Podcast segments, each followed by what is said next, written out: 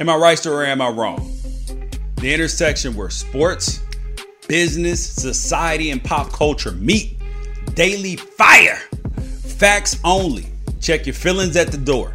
This ain't the place for the left, the right, snowflakes, social justice warriors. No BS. Keep it 100. Uh, thank you guys for listening. Make sure you guys download the podcast, the George Wrighster podcast. Uh, good interviews on there, along with Wrighster or Wrong. Listen to the YouTube channel. Uh, follow it, George Wrighster.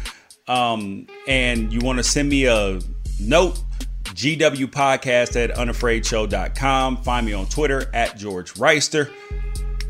Let's go. So, we got a couple really good things up for you guys today. And it is the college football. You're most likely going to see it in April and not a second before that. There is a legitimate reason for that. The NBA and Black Lives Matter, with their social justice initiative, putting the names on the jerseys, uh, putting uh, causes on the jerseys, all of this. Uh, we're going to talk about sheep. People calling people sheep. I'm to tell you who the real sheep are. And we're to talk about Terry Crews as well. So we're to start out at the beginning with college football. This is to take us back to a little bit of a history lesson when it comes to what happened in February. In February and March, the some of the smartest, most most prestigious research institutions in the uni- in the world really are located in, at Ivy League schools. So you have, you know, obviously Harvard, Yale, uh, Columbia, Cornell, uh, uh, like all these schools that are in the Ivy League. What did they do when it came to college basketball? Everybody said they overreacted. They canceled their tournament and then a few days later, they came out and said that they were not going to the NCAA tournament, period, season over. Everybody said the Ivy League overreacted.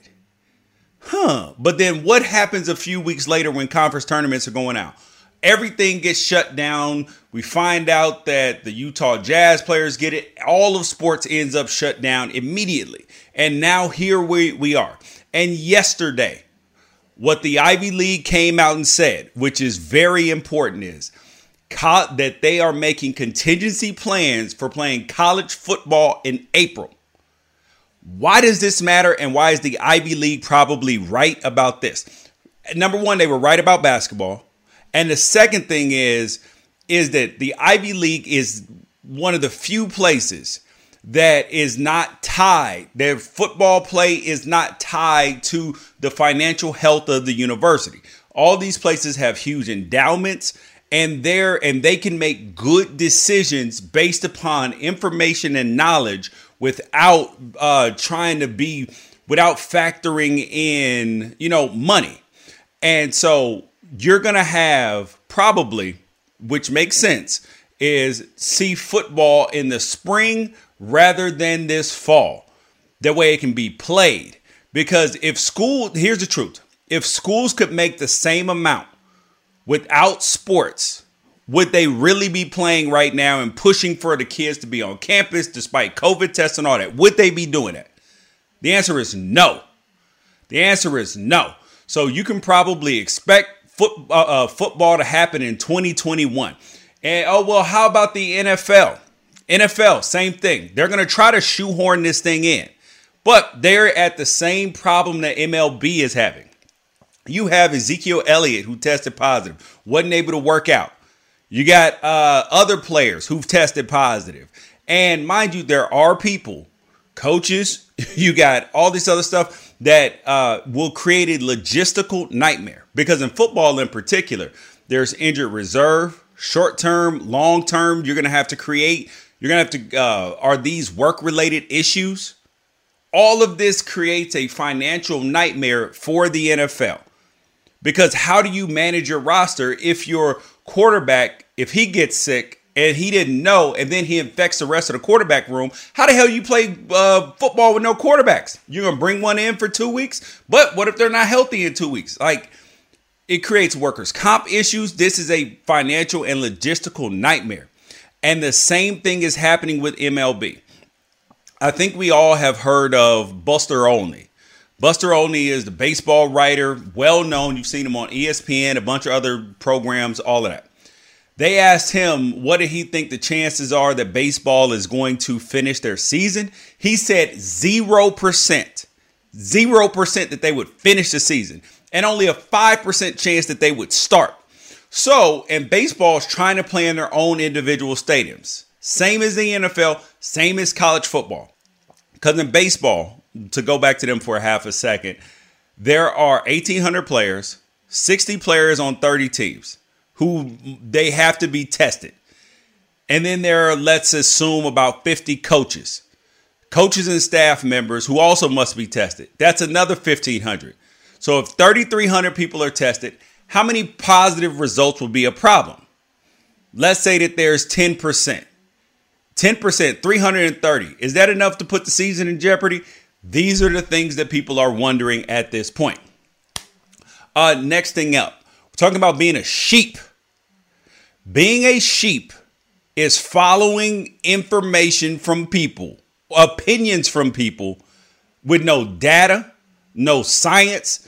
Say, I don't know, I just believe this. Yeah, but you need to have some lo- logical reasoning for it. If you don't, you're a sheep. That's why I asked you, did you read it? Nope. Just because Tucker Carlson, Rachel Maddow, Wolf Blitzer, whoever the hell else you like that they said it, you shouldn't just believe it. Read it for yourself. Find some reputable sources that don't have a financial interest in you coming back for clicks. That's what makes you a sheep. So you can filter through. So when you're watching everything else, you can filter through the BS. You are a sheep if you believe that politics has some impact on the bottom line in sports. The NFL has proven that that that's not true. They've proven it. Politics has always been uh, involved in sports. I- NFL ratings went down for a second. The ratings went down. Viewership did not go down because people who uh, you had cord cutters, people like me who watch the games on their phone at their kids' games on the weekend. We uh, we didn't count in the ratings. All of this, but NFL revenue has gone up consistently, twenty plus years. Uh, revenue's not going up if if people aren't watching. That don't even make sense, dude. Like p- people will tell you this, but don't believe it. Do not be a sheep who just believes that at all. You had people like Clay telling you, "Oh, Nike's gonna stock's gonna tank because they they made this Kaepernick ad. People are gonna get sick of it. They're gonna buy other shoes." Yeah, right. Nike just makes good stuff, and they're popular. That's what people want. As far as being a sheep, because people get to talking about sheep and wearing masks, wearing masks. And I'm going to simplify this whole coronavirus mask thing the simplest way that you've probably ever heard it. And I'm going to liken it to smoking because people say, "Oh, I'm I'm free. I'm an American. I don't have to wear a mask. I can do what I want to do." Yeah, you are free. You are 100% free. I am free to live as we uh, believe and please. However, liken it to smoking. You're free to smoke. You are free to inhale all the tar and nicotine in your lungs that you please. But don't try to do it in restaurants. Don't try to do it in office buildings. Don't try to do it near that office building. Don't try to do it in a school, a stadium, any of that.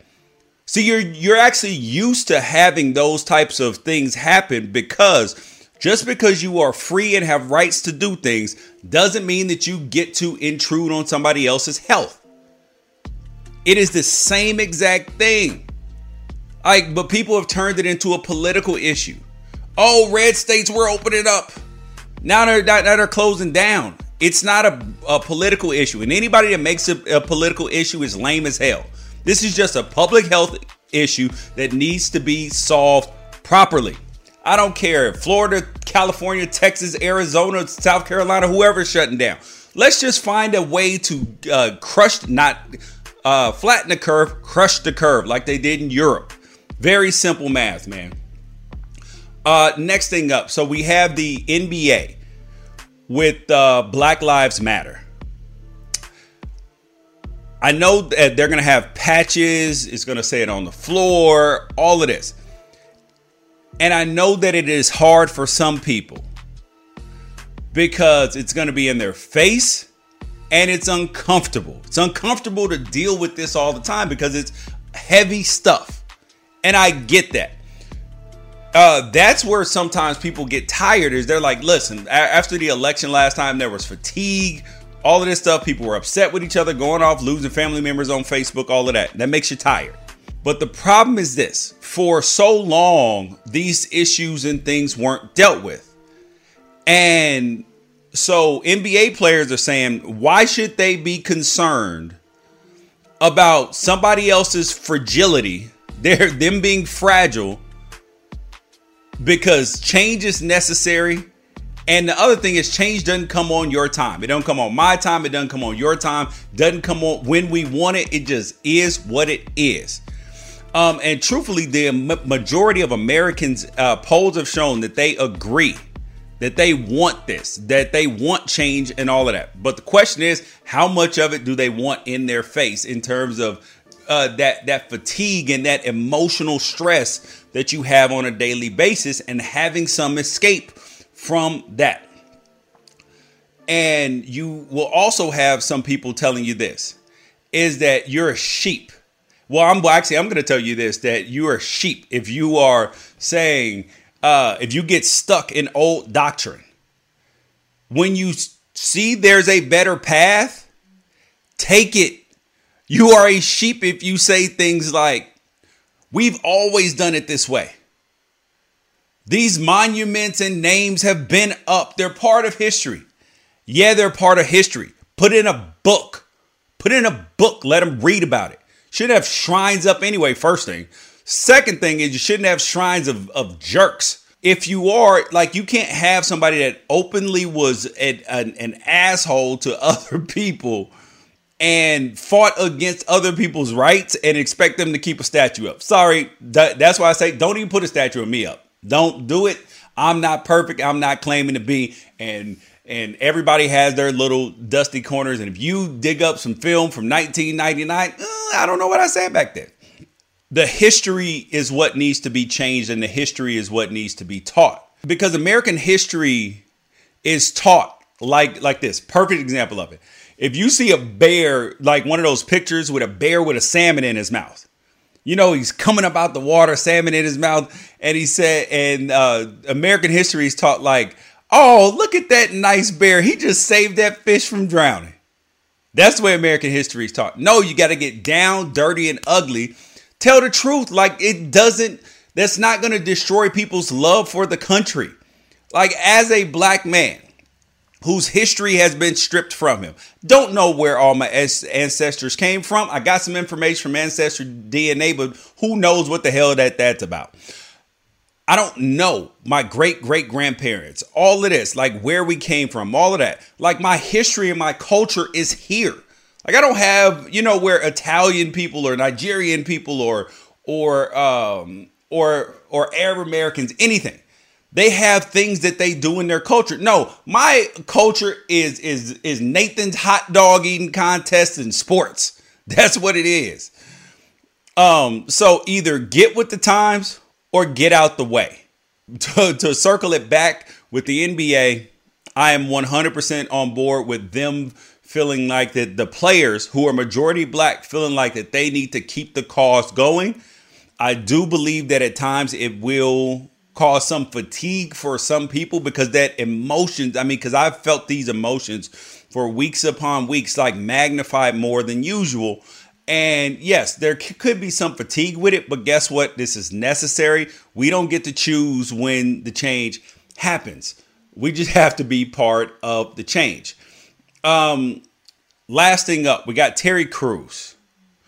Terry Crews, his tweet sent everybody in a tailspin yesterday. And I sent out a message. I sent I replied to it to Holly's tweet, Holly Robinson Peete's tweet with like like turning away. Like I can't believe this bruh said said this. Here's a tweet he said. He said, "If you are a child of God, you are my brother and sister. I have family of every race, creed, and ideology.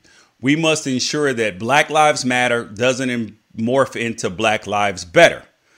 Here, here is my so my initial part about it was I was like, what is this Negro talking about? Like, what? Like nobody's talking about Black Lives Better. Just you know, Black Lives Matter. Just are equal. Uh, stopping with the uh, ending police brutality, ending profiling, of having people view people not for the content of their character and not by their race and creed. Like, dude, just stop it. Or and understanding their race and creed at the same time. It's it's complicated. Terry Crews, even though it initially like threw people off, he's got a different perspective because his conversations are different in his house with his family. Because he just said he's got family of every race, creed, and ideology. So his conversations in his house are different. He's got a white wife that, that they have family, all they have a blended blended group going going on. So yeah, you're gonna have different thoughts and ideas. So I think that his point was that from his conversations and what people are feeling who are being uncomfortable with these conversations is that he's right. That that's what they're feeling. And like I said before, you don't get to choose it. But it's a fact that that he has a legitimate point there in terms of messaging. Messaging, not the fact that people are actually believe that black lives are better. It's the messaging about continuing to emphasize that about equality, all this stuff and pay attention to when when white people get abused by the police when mexicans get abused by the police police brutality all of that make sure that it's a big deal as well because if you fix it for black people, you actually end up fixing it for all people as well. And the most important thing here, here's the here's the uh, sheepish be- behavior too. When we can't leave room for people who disagree with us, have no understanding from their geographic, racial, uh, their education, and all of that, what their life and what they were taught as kids. Because kids don't grow up racist, they're taught racism. When you are a person who's been wronged, you end up having to wear the heaviest burden. And but at the same time you don't get to like it's not okay for you to treat other folks wrong just to even the score. Like that that's the hard part about it. Like for instance like if you go into real estate right where redlining has happened. Uh, black folks weren't given opportunities at loans and houses and all of this, right? So imagine if a white person and a black person are, well, uh, you have a whole group of people uh, putting in bids for a house. And I'm talking about in 2020. And you have a person selling it and they're like, listen, I, I want to make sure this house goes to a black family. All right, but that goes against the Fair Housing Act. Like you're just supposed to make an objective decision about whatever it is. And yeah, because of redlining, because of all of this, yeah, you might want to do that, but that's the wrong thing to do. And yes, it feels like, okay, well, it happened to me, it happened to us. Yeah, but you end up wearing the heaviest burden when you were the person that's being wrong, which actually sucks because that's the only way to get anything better out in life for the collective group. And it sucks. Like it, it is a hundred percent wrong, but that is the only way. It's just extremely frustrating, and I get it. It's extremely frustrating for people in that, but that's what it what it is. And when it goes back to messaging, the messaging about Black Lives Matter is equal treatment in police brutality, that that ends in death and that that does not end in death. And stop looking at black people as criminals, like you're doing something wrong, and all of this. There are about four, well, over 40 million black people in the United States. About four, uh, uh like 450,000 in jail. Huh? That's about 1% of the population. So 99% of black people are law abiding citizens doing the right thing. I, am not even going to talk. We're, we're just going to assume these numbers. We're, we're going to take away all the other factors that have to go into it. 1% of black people. So, how on earth do you have people talking about black on black crime when white people kill more people than more white people than black people kill black people every every year? Um, and then it's only 1% of people. Because if we were talking about police officers, people would just say these are a few bad apples, just a few bad apples. Exactly the point.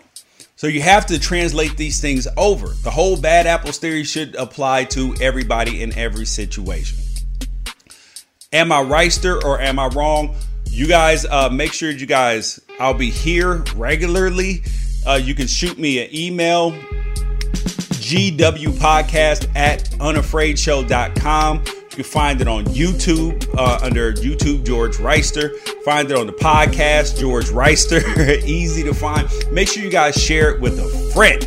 Peace out. Catch you guys later.